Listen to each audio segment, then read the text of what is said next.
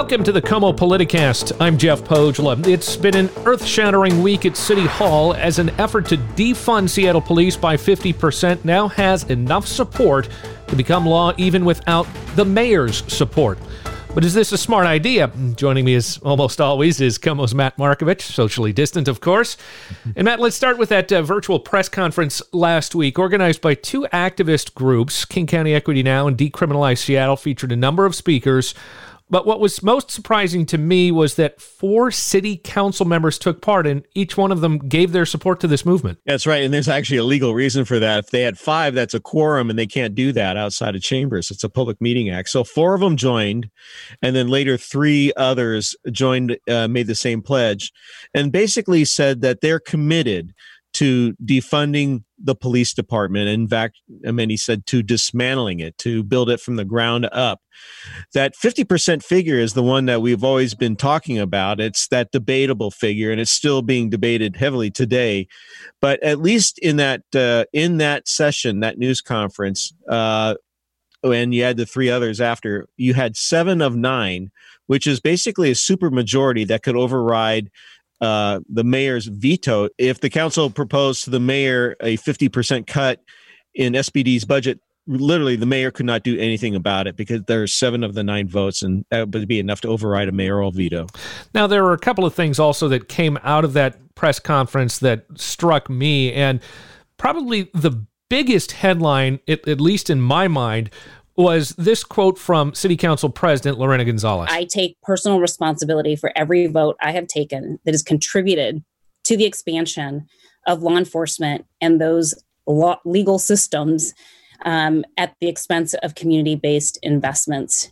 And I owe it to all of you to say that I am sorry for those votes. To be clear, that is Lorena Gonzalez, an elected official, apologizing for supporting law enforcement and actually she chaired the committee the public safety committee uh, last year which dealt with the police department.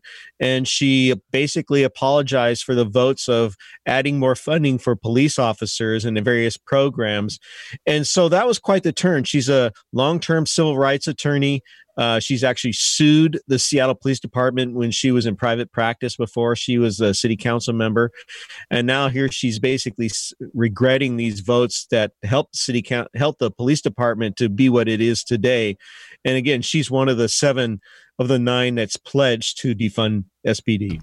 And that press conference with with the two groups that organized it, King County Equity Now and Decriminalize Seattle, they they had a four point plan uh, and, or proposal, I should say, to defund Seattle police. And those four points were replacing the current 911 operation with a civilian control system, which seems to be the most popular of, of the four proposals scaling up community led solutions, whatever that means, uh, funding community creating created roadmap to life without policing, as they said, and then investing in housing for all. And, and Councilmember Teresa Mosqueda had this to say about it. As we enter into this new chapter to redefine what public safety should mean, we will be guided by these four principles. To me, that kind of sounds like she's outsourcing her judgment to these activist groups. Well, and they're making no bones about it. They call it uh, community budgeting. It's a process that some cities have been using, and Seattle in essentially does it. But they're really committing to reaching out to the uh, community and have them have a much bigger say so in how the city is spending the money. And I think that's a that's an indication. That's what's behind that statement. What uh, Teresa Mosqueda right there. That that in this process, as they revise the 2020 budget, which is need a big revision because of the COVID 19 uh, revenue losses and tax money. Um, they they want to reach out to the community uh, and get their input.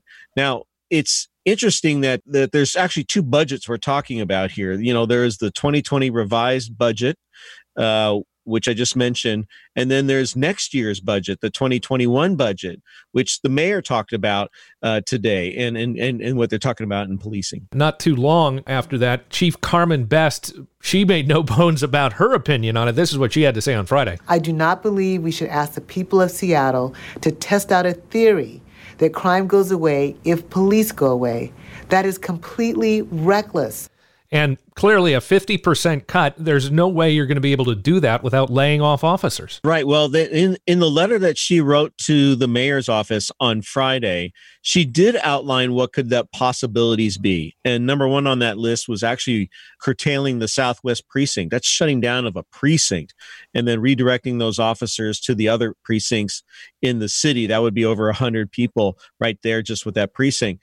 Um, some of the things that she outlined in her cuts, if that were to happen, uh, because the last thing she would do, she public has publicly said she would not take patrol officers off the street. So what is she doing? She basically cutting all the detectives uh, that investigate crimes of uh, larceny and vice and theft and burglary, even auto theft, the number one crime in the city of Seattle. And uh, she would keep some members of the homicide unit and some of the child abuse unit, but uh, domestic violence uh, people would follow up on that. Uh, the detectives that follow up on domestic violence cases, uh, they would be uh, cut, and it would be up to the individual officers if they had time to do some investigative work. So she basically is saying that if that cut went through, you could you lose a precinct, and that all we would be doing is responding to 911 calls, and that's it.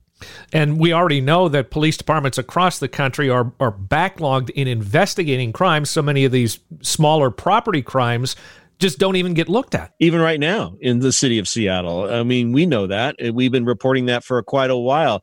Small time crimes basically are not charged. Uh, the city attorney, and even at the felony level, the smaller uh, theft charges. There's usually a plea deal, or they not even get charged, or there's diversion programs where they send the uh, uh, uh, the accused, uh, the person who's being accused of the crime, into. They don't even go to jail. So there's all these alternatives to avoid jail, and especially when it comes to uh, uh, property crimes. Carmen Best also added I will fiercely advocate that we focus on realistic, rational, and responsible solutions, not political gestures or pandering or political posturing. I mean, from the outside perspective, I mean, it looks as if the city council is bending to the whim of public opinion, doesn't it? Well, I mean, that's what a council does here. That's per- particularly with the city council in Seattle. It's like the the House of House of Representatives on the federal level. It's kind of a wild card the House versus the Senate. And our city council is kind of like the House of Representatives in Washington D.C. Uh, they they are more volatile. They they're responding. They're more um, more acute uh, on how they respond to calls, and that's what they're doing now.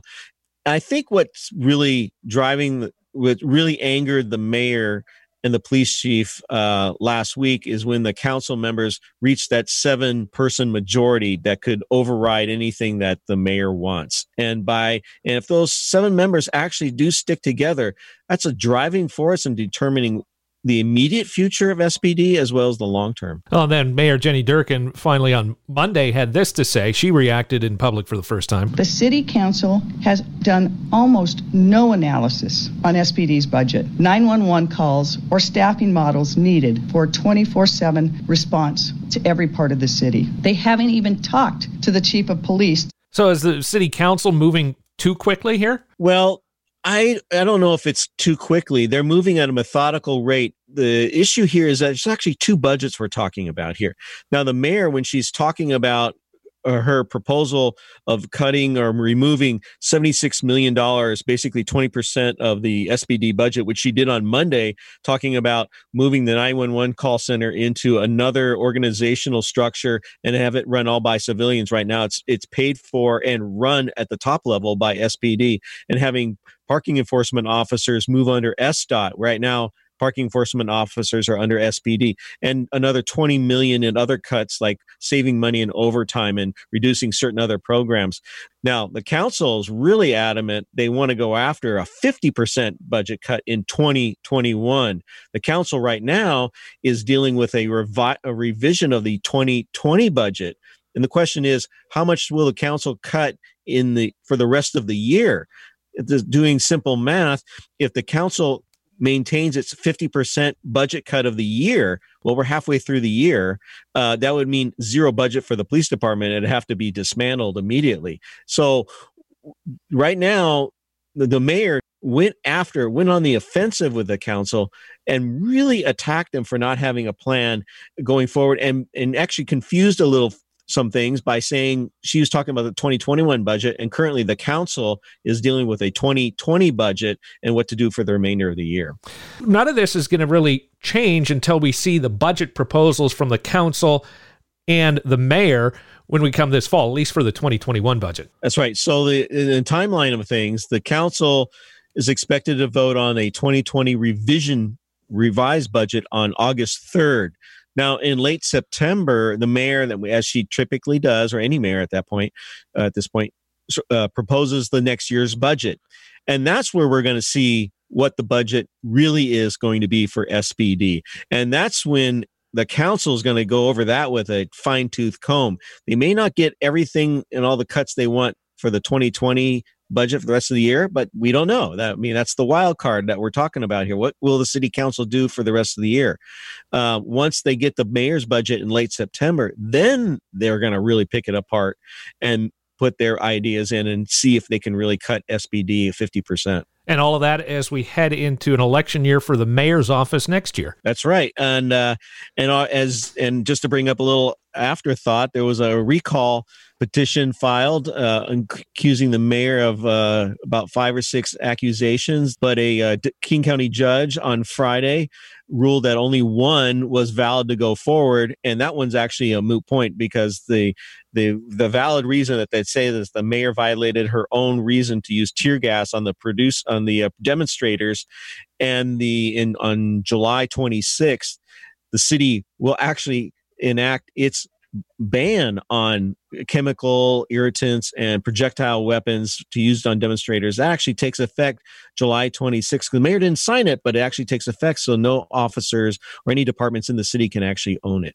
So, with all of this talk of defunding, what are we going to see next from City Hall? We're going to have the city council decide how it's going to spend its money, the city's money for the remainder of the year, and particularly with the SPD. There's a lot of other departments in play and and reimbursement for COVID and things like that we're not talking about. But in terms of the Seattle Police Department, we're going to wait and see until August 3rd and then that's when we're going to hear from the council really they're going to vote on how much money they want to cut out of SPD for the remainder of the year. All right, Matt Markovich, thank you so much. You're welcome. And that will do it for this episode of the KOMO Politicast. My thanks to KOMO's Matt Markovich. If you like the show, please leave a rating and a review. It helps others discover the program. Plus, check out some of our other podcasts from KOMO News, including our hourly news updates and Life Beat with Marina Rockinger. Available at komonews.com slash podcasts or your favorite podcast app. I'm Jeff Pohjola. Thank you for listening and have a good week.